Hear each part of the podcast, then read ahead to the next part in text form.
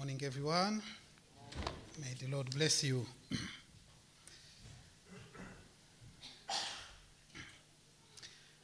There's always something in the morning when you're preaching, isn't it? Yeah. Jennifer, who is, uh, she's been working very hard. She works as a nurse in the intensive care. So she came this morning, and uh, by the time she get ready, you know, she was desperate to come to the church. We were running all over the place. And the printer wasn't working, so I came here, couldn't see Rachel. Fortunately, Joshua was there to help us, to save the congregation. That's why I will be talking about Joshua this morning. Praise God. Let's pray again. Lord, we bless you and we say thank you this morning. Have thy own way. Yes. Bless us, Lord, with your presence and teach us your ways. Yes. For your name's sake. In Jesus Christ, amen. Amen. Today, my title is From Victory Unto Victory. I'm going to give a quite long introduction. If we, we run out of time, that's fine, we stop there. Writing to Timothy, Paul exhorted him to fight the good fight of faith, to lay hold on eternal life to which we were called. Now, there is an ongoing battle here, which I call the greatest conflict of kingdoms of all time, as foretold in Genesis chapter 3, verse 15. That passage speaks of the enmity between um, the serpent's seed and the seed of the woman. Now, let's identify those ones very quickly.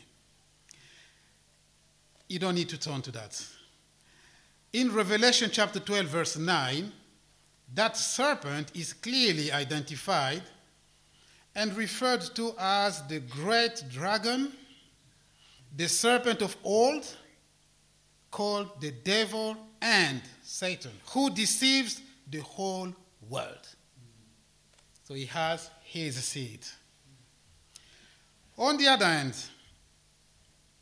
the seed of the woman is also clearly identified in Galatians chapter 4, verse 4, where it says, When the fullness of the time had come, God sent forth his son, born of a woman.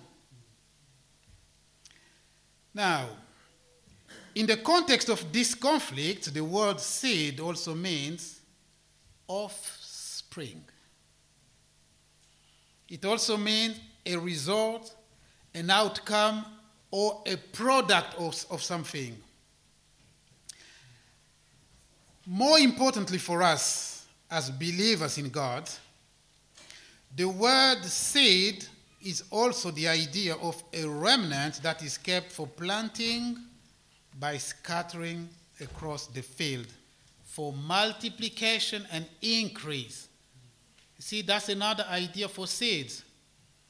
You keep a little bit so that you can plant next time, multiply, and produce growth. That's the idea of seed. However, in the parable of the wheat and the tares in Matthew 13, we are told how a man sowed good seed in his field, but While men slept, his enemy came and sowed tares. Is that how you pronounce tares? Thank you. While men, were, men slept, his enemy came and sowed tares amongst the wheat and went his way. Now, later on, the tares appeared alongside the crop. When it was time for growth. The seed of the woman is primarily Jesus Christ, but also those who believe in him. Abraham is a key character, is a key figure in this plan. Because God promised to make his name great. I was telling the children that next time I will say God, they say he won't work with you. It's difficult. Bear with me.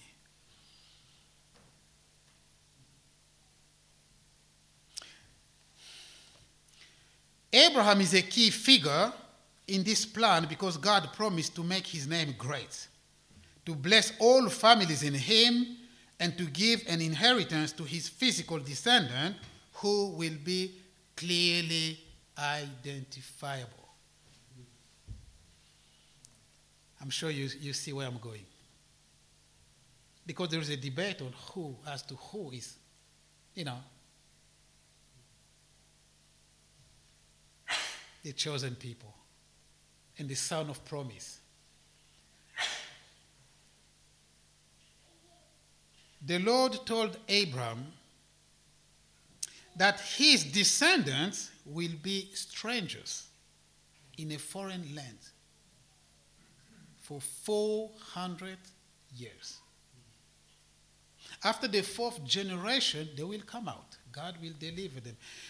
And we know that if we want to know who that people is, who those people are, who that people is, because it's one people, the chosen one. Just look, think of the Passover. Which people keeps the Passover? I think the matter is settled. Easy. Secondly, God gave the land of Canaan to as inheritance to the descendant of Abraham.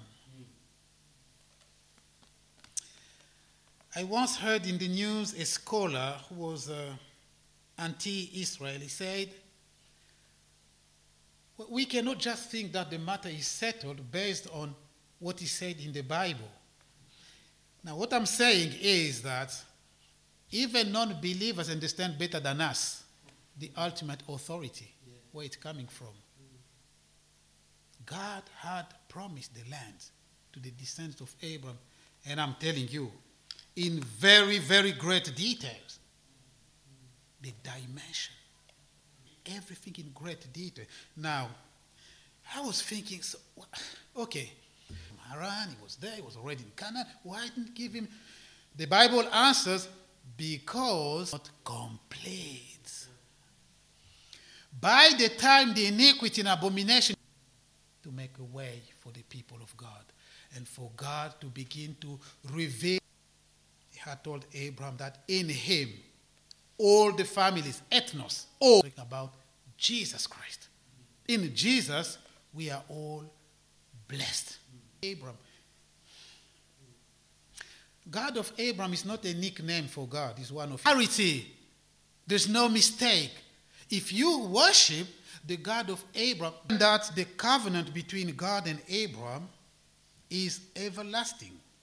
And that God's sign for keeping that covenant was that every male child was who was eight. Simple.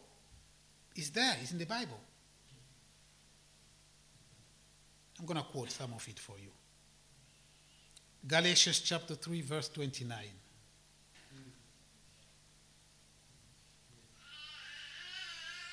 But then it's very coming with something different, something. We're talking about an everlasting covenant here, and we have this replacement theology. I call them the replacers. I'm trying to find a better way. At the moment, I'm there. Replacers. You know, you know, God has finished with his. Well, this is not an emotional appeal. I'm not saying this just to please someone here. If you are a Christian, it's natural. We need to pray for peace in Jerusalem. How can you be part of Abraham said and be against Israel. It doesn't make sense to me. How is that possible? Unfortunately, the church is being seduced. Seduced. All sort of theories, you know, with a very good appearance, but fake and deceitful. Craftiness. We will talk about that later. So, where are we? In the introduction. God will keep his promise by choosing Abraham's descendant in order to fulfill his purpose of saving humankind from its eternal sinful state because of the fall in the Garden of Eden. That will happen in stages. Stage one deliverance of Israel from Egypt. That's God who did that. When he raised a man called Moses.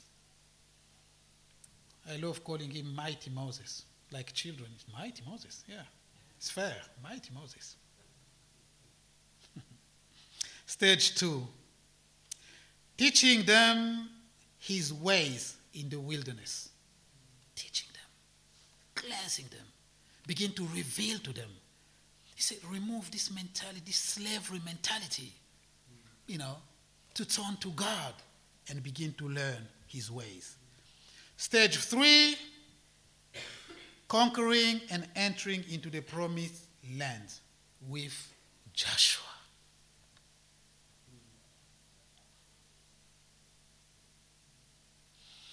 Now, that's the end of the introduction. Let's look at what happened then in stage three of God's plan for his people Israel after the death of Moses, his servant. Please turn with me to Joshua chapter 1. I'm going to read from verse 1 to verse 9.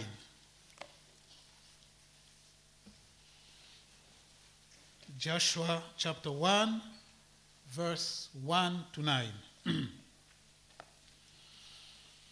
After the death of Moses, the servant of the Lord, it came to pass that the Lord spoke to Joshua, the son of Nun, Moses' assistant, saying, verse 2 Moses, my servant, is dead. Now, therefore, rise, go over this Jordan, you and all these people, to the land which I'm giving to them, the children of Israel. Every place that the sole of your foot will tread upon, I give, I've given you, as I said to Moses. Verse 4. From the wilderness and this Lebanon, as far as the great river, the river Euphrates, all the land of the Hittite, and to the great sea toward the going down of the sun shall be your territory. No man shall be able to stand before you all the days of your life. As I was with Moses, so I will be with you. I will not leave you nor forsake you. Be strong and of good courage. For to this people you shall divide as, in, as, a, as an inheritance the land which I swore to their fathers to give them. Verse 7 Only be strong and very courageous, that you may observe to do according to all the law which Moses, my servant, commanded you. Do not turn from it to the right hand or to the left, that you may prosper wherever you go. Verse 8 This book of the law shall not depart from your mouth, but you shall meditate in it day and night, that you may observe to do according to all that is written in it. For then you will make your way prosperous. And then you will have good success. Have I not commanded you? Be strong and of good courage. Do not be afraid, nor be dismayed, for the Lord your God is with you wherever you go. Amen. I will never leave you nor forsake you. Why was this particular reassurance important? This particular one. Why?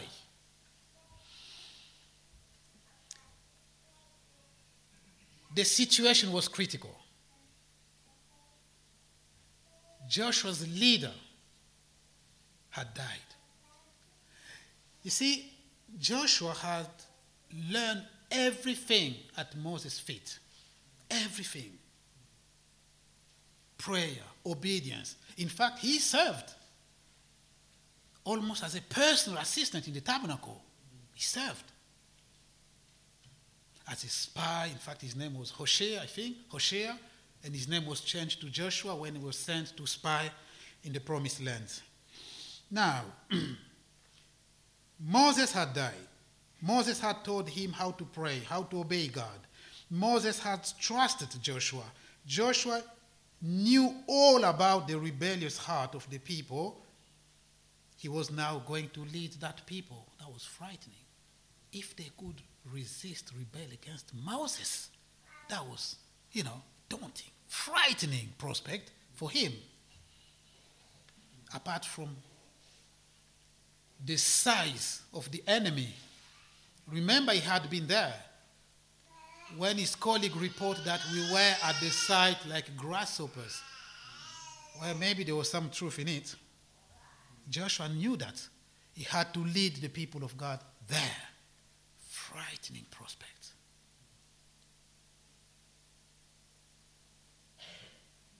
The Lord reassured him I will not leave you nor forsake you. Only be strong and very courageous. Why?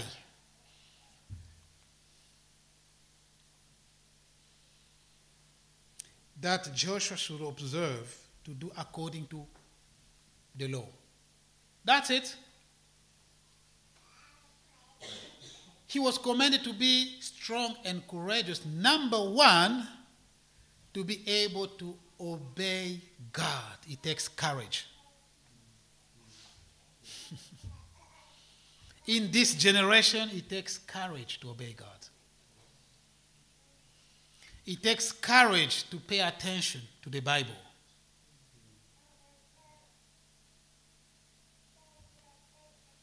Why was that important?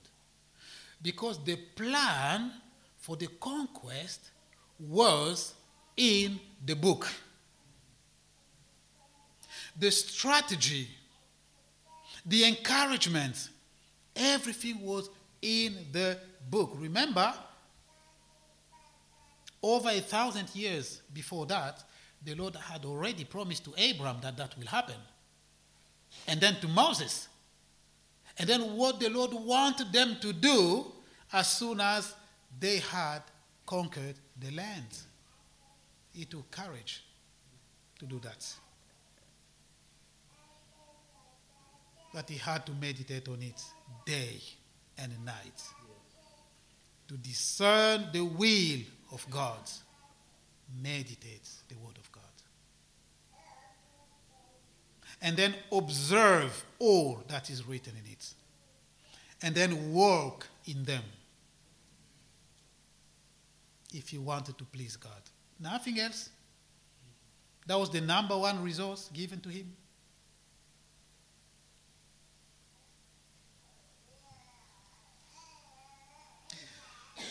Meditating the Word of God, yes, this is key to understanding the will of God and to spiritual maturity, as well as understanding the nature and the intensity of the battle we engage in.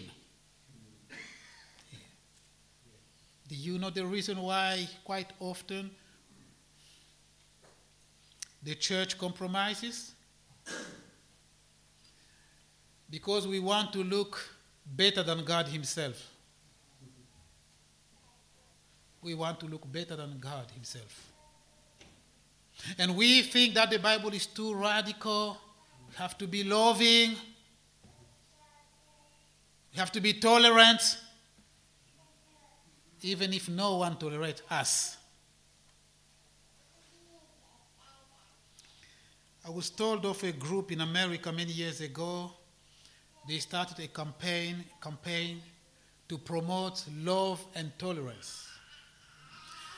In the memorandum of association, the first sentence was, We will not tolerate those who tan tan tan tan.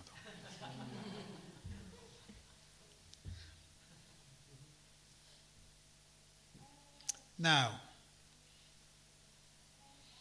from verse 10 to verse 13. There is something there. Joshua takes plans. He takes action. He plans, he organizes, and take action. But that was based on the Lord's vision. Dear brethren, there is a time for everything. There is a time to meditate and there is a time to intercede. That's true. There is a time for rest, but there is time to work.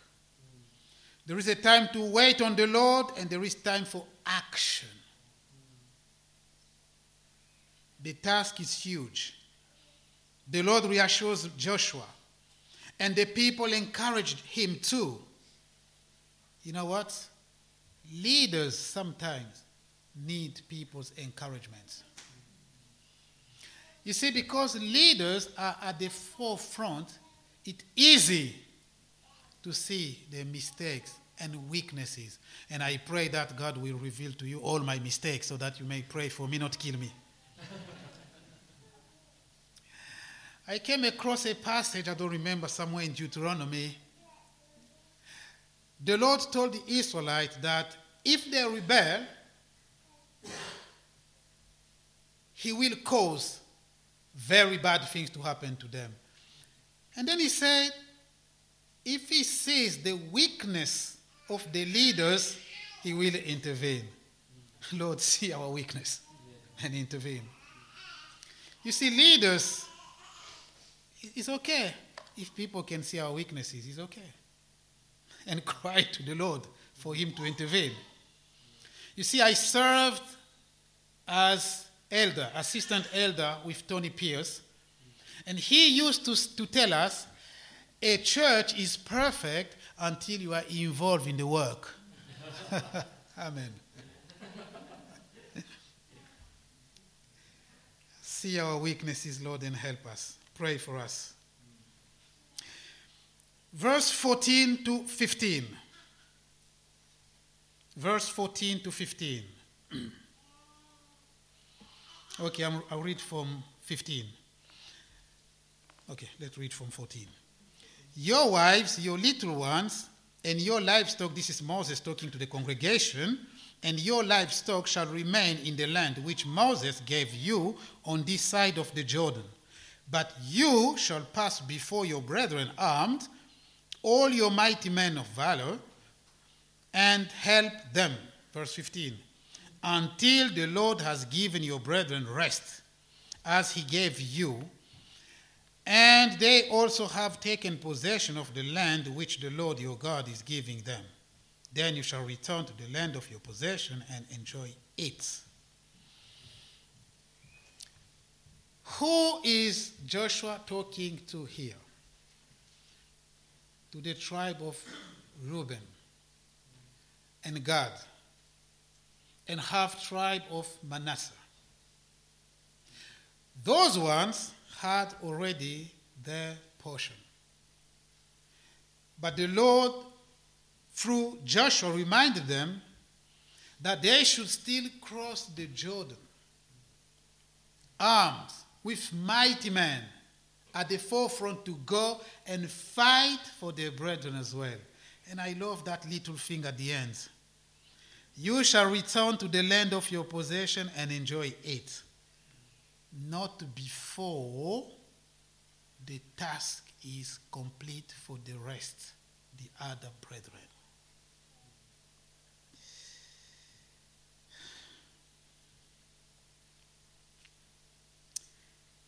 As brothers and sisters in Christ, do we really care for one another?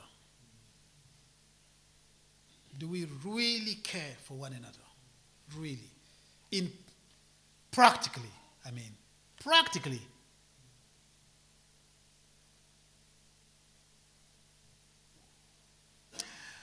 I remember many years ago a pastor to whom who was feeling very lonely, but no one was noticing that.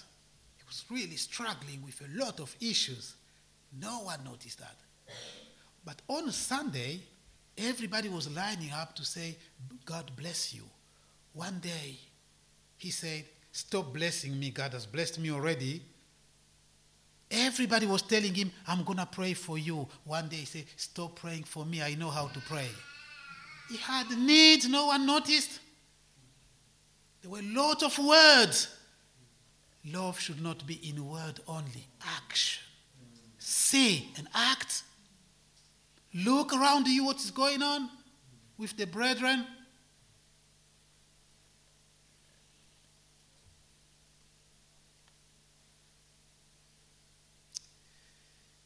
Are we completely blinded on what is going on around us because of selfishness and the reckless desire to accumulate more and more and more and more wealth for ourselves? I've done this, I've done that. I've done. Look around you. What is going on? Why pray for a brother who doesn't have a shoe? Why pray? Rather than buying one even if it's in Primark. That's not prayer. Why pray for a brother who has a ripped shirt? Why? It costs two pounds. That's not prayer. You will not rest until your brothers have entered in their possession. Then you can return and enjoy.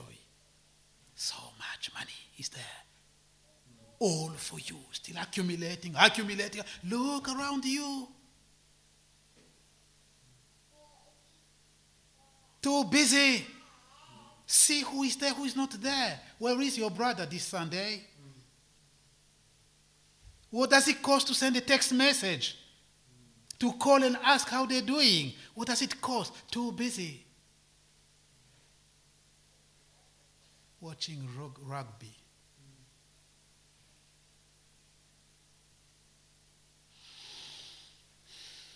Do we love others only in words?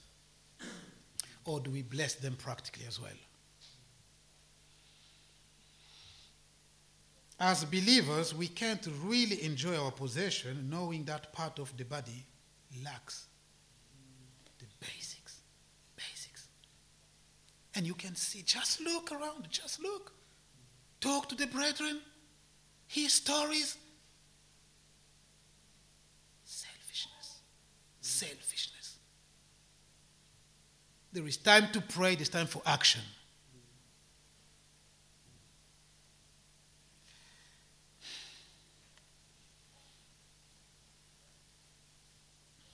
The Lord blesses us so that we might be a source of blessing for others. There is more joy in giving than in receiving. Selfish generation we live in, and we should not be influenced by that. We need to maintain the standard, the body of Christ, the reality of the body of Christ. Not in word, but practically.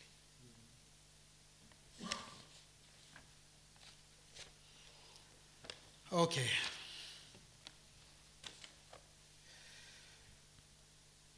Joshua learned to serve in the tabernacle first he was among the 12 people sent by Moses to spy into the promised land, along with another faithful and strong man, Caleb.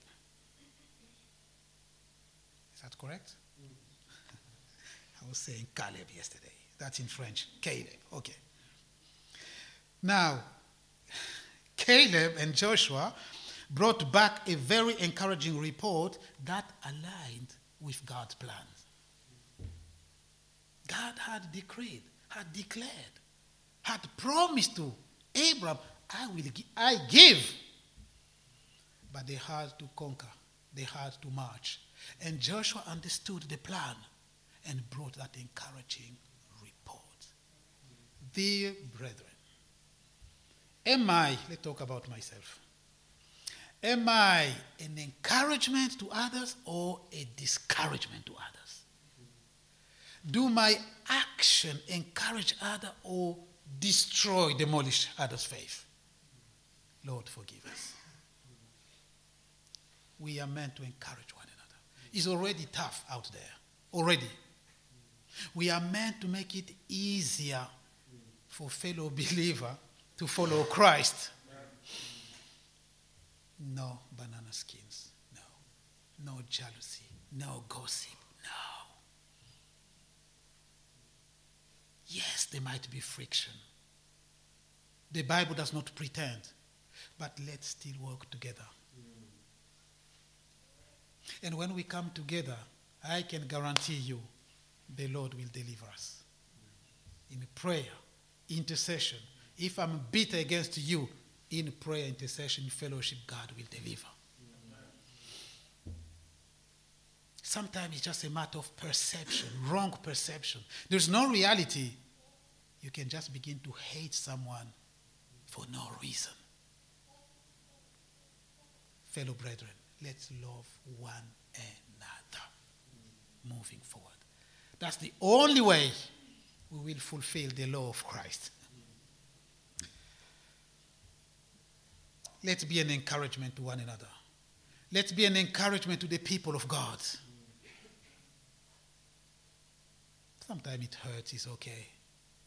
Christ was more hurt than us, it's okay. Forgive one another and encourage one another. The Lord encouraged Joshua, the people of God encouraged Joshua, Joshua encouraged them. His encouragement, encouragement, encouragement.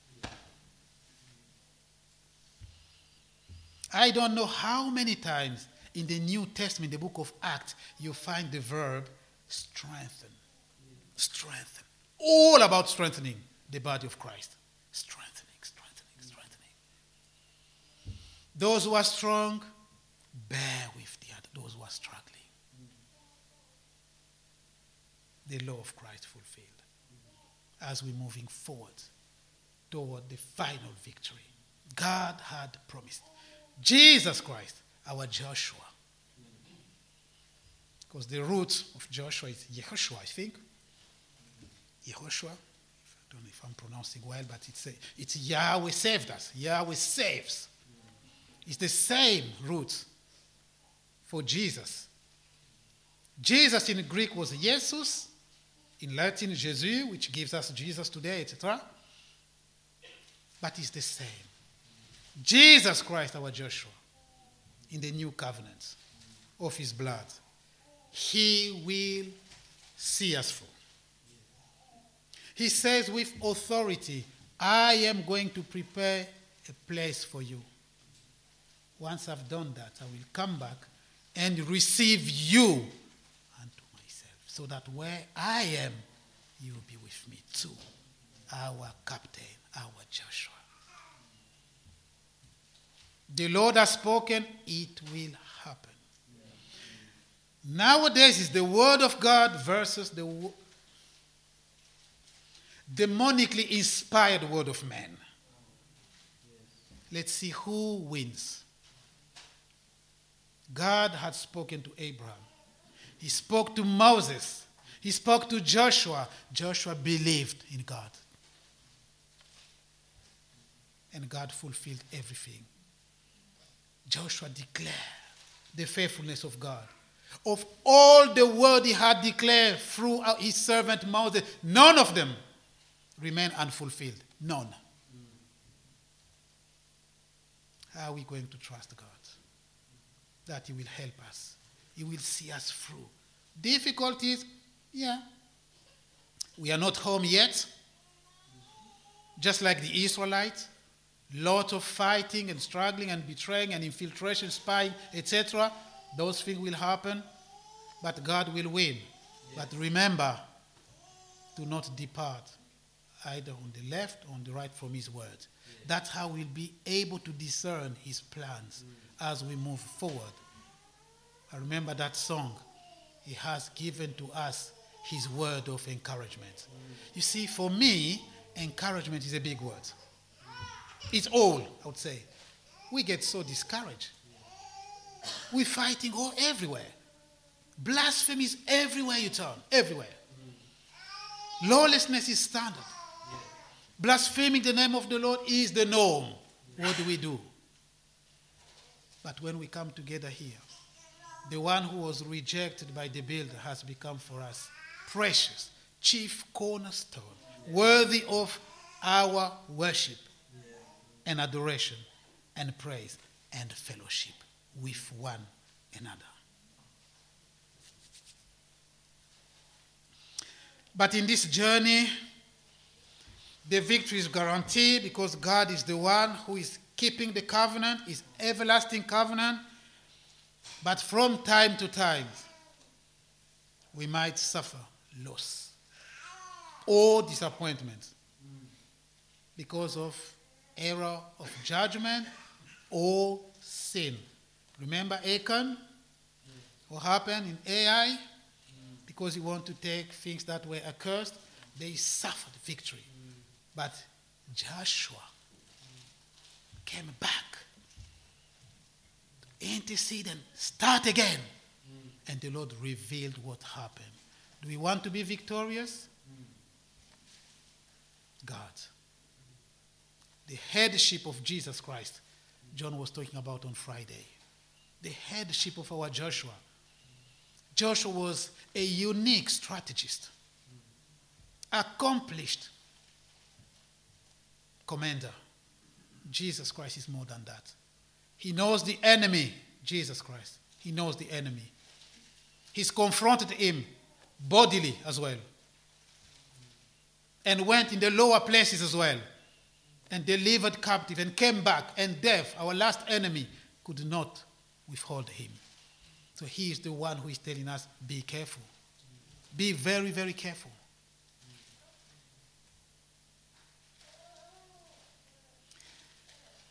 Joshua had God's promise, the word, he had faith, he had determination, but he had a very sustained sense of responsibility.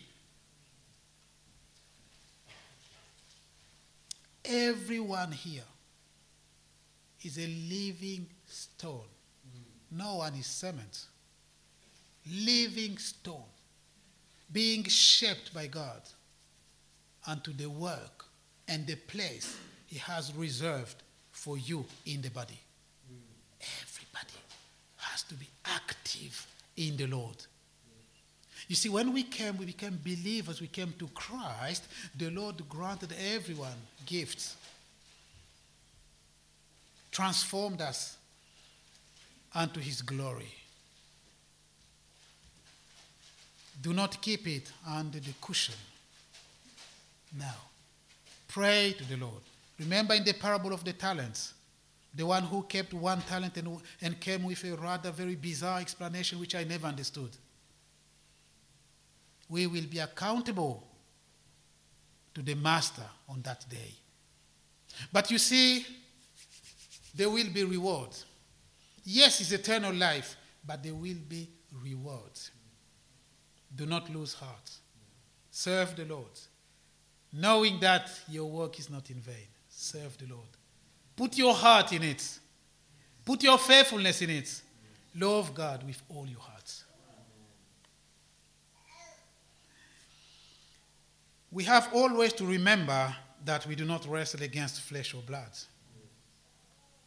Flesh and blood.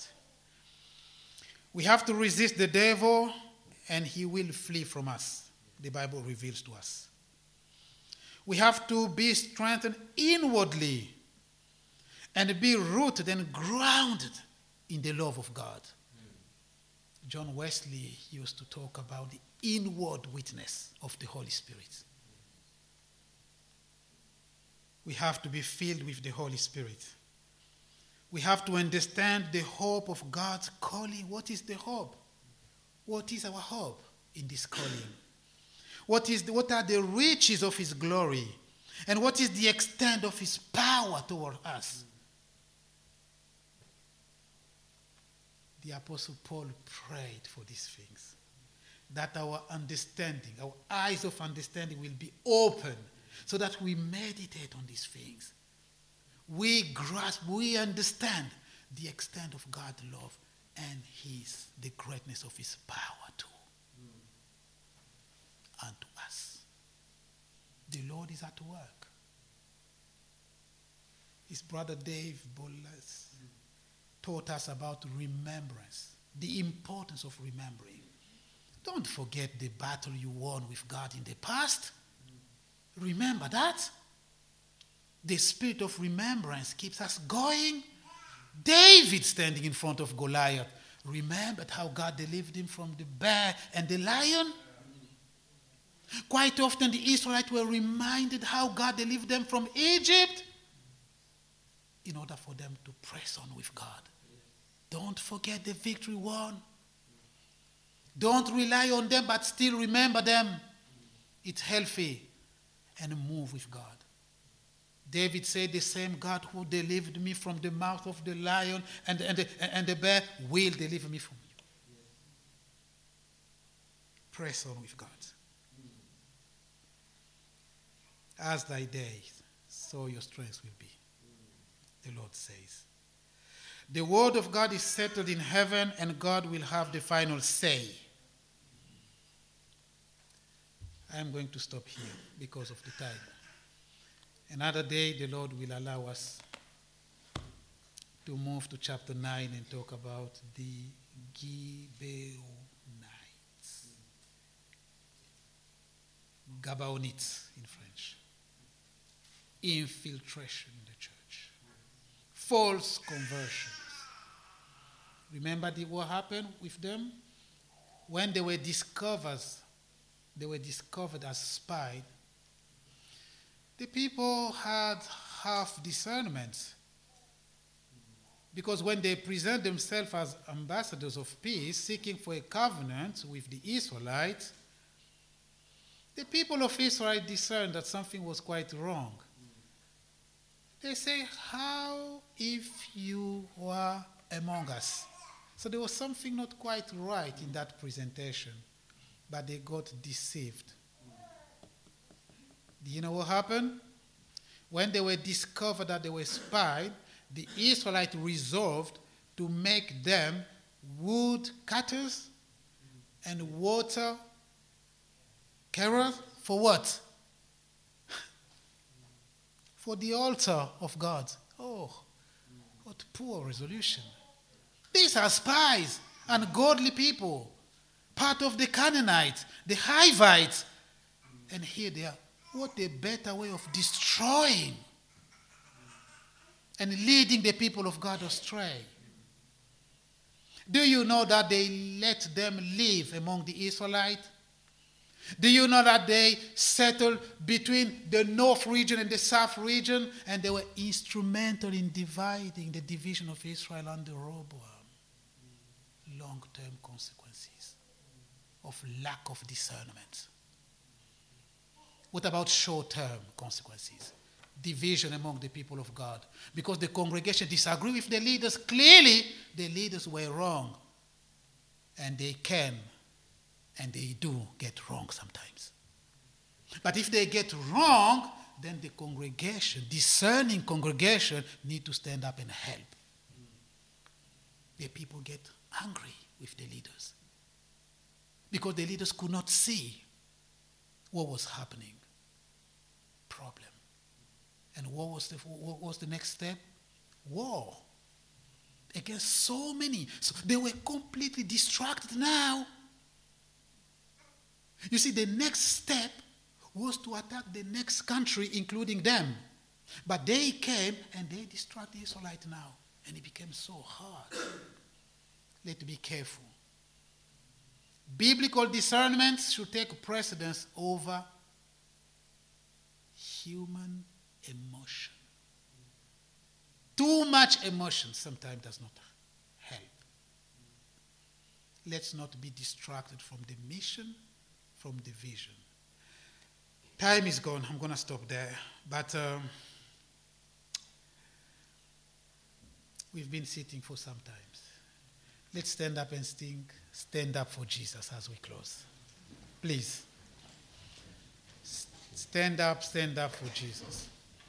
And then we're going to close by praying, everyone praying as the Lord leads you for your own life in this battle.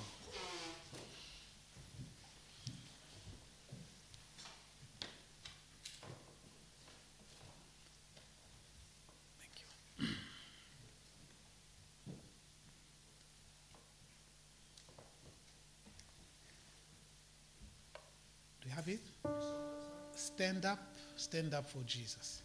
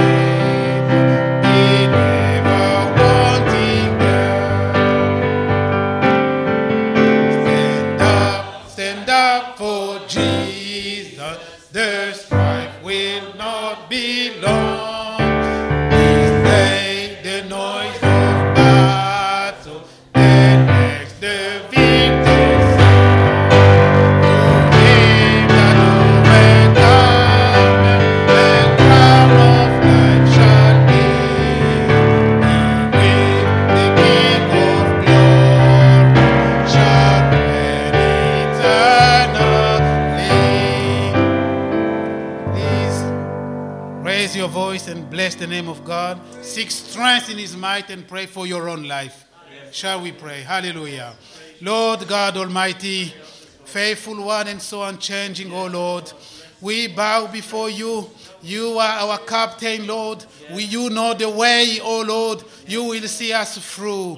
Faithful and so unchanging. Almighty God, El Shaddai, Adonai, Lord, we pray. Jehovah Sabaoth, the Lord of hosts. Lord, we trust you. This is your body. This is your people. We pray that you raise us up, O Lord.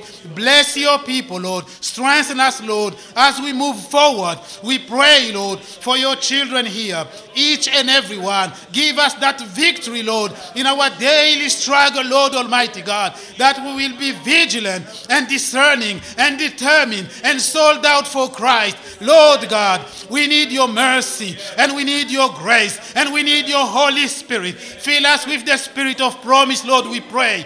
Protect us, Lord, against the wiles of the devil. Raise us up, Lord, for your name's sake. Thank you, Lord, for your mercy. Thank you, Lord, for your grace. Thank you, Lord, for your faithfulness. You are good, Lord, and we love you because you loved us first. Blessed be your name, O Lord God. And as we come to an end to close this session, Lord, we commit, Lord, each and every one unto your holy hands. Remove every root of any bitterness, Lord, amongst us. And so love, for God is love. So love and mutual forgiveness and attention and care for one another. We commit this congregation unto your holy hand as we move forward. Lord, we bless you. Help us, Lord, we pray. In the name of Jesus. Keep us, Lord, safe for the week ahead, Lord. Grant us that victory, Lord Almighty God, and that boldness, Lord, in you. Give us that precious time with you. Hallelujah, hallelujah. We pray so in the name of Jesus. Giving all the glory to the one who sitteth in the most high place. In Jesus Christ. Amen. God bless you.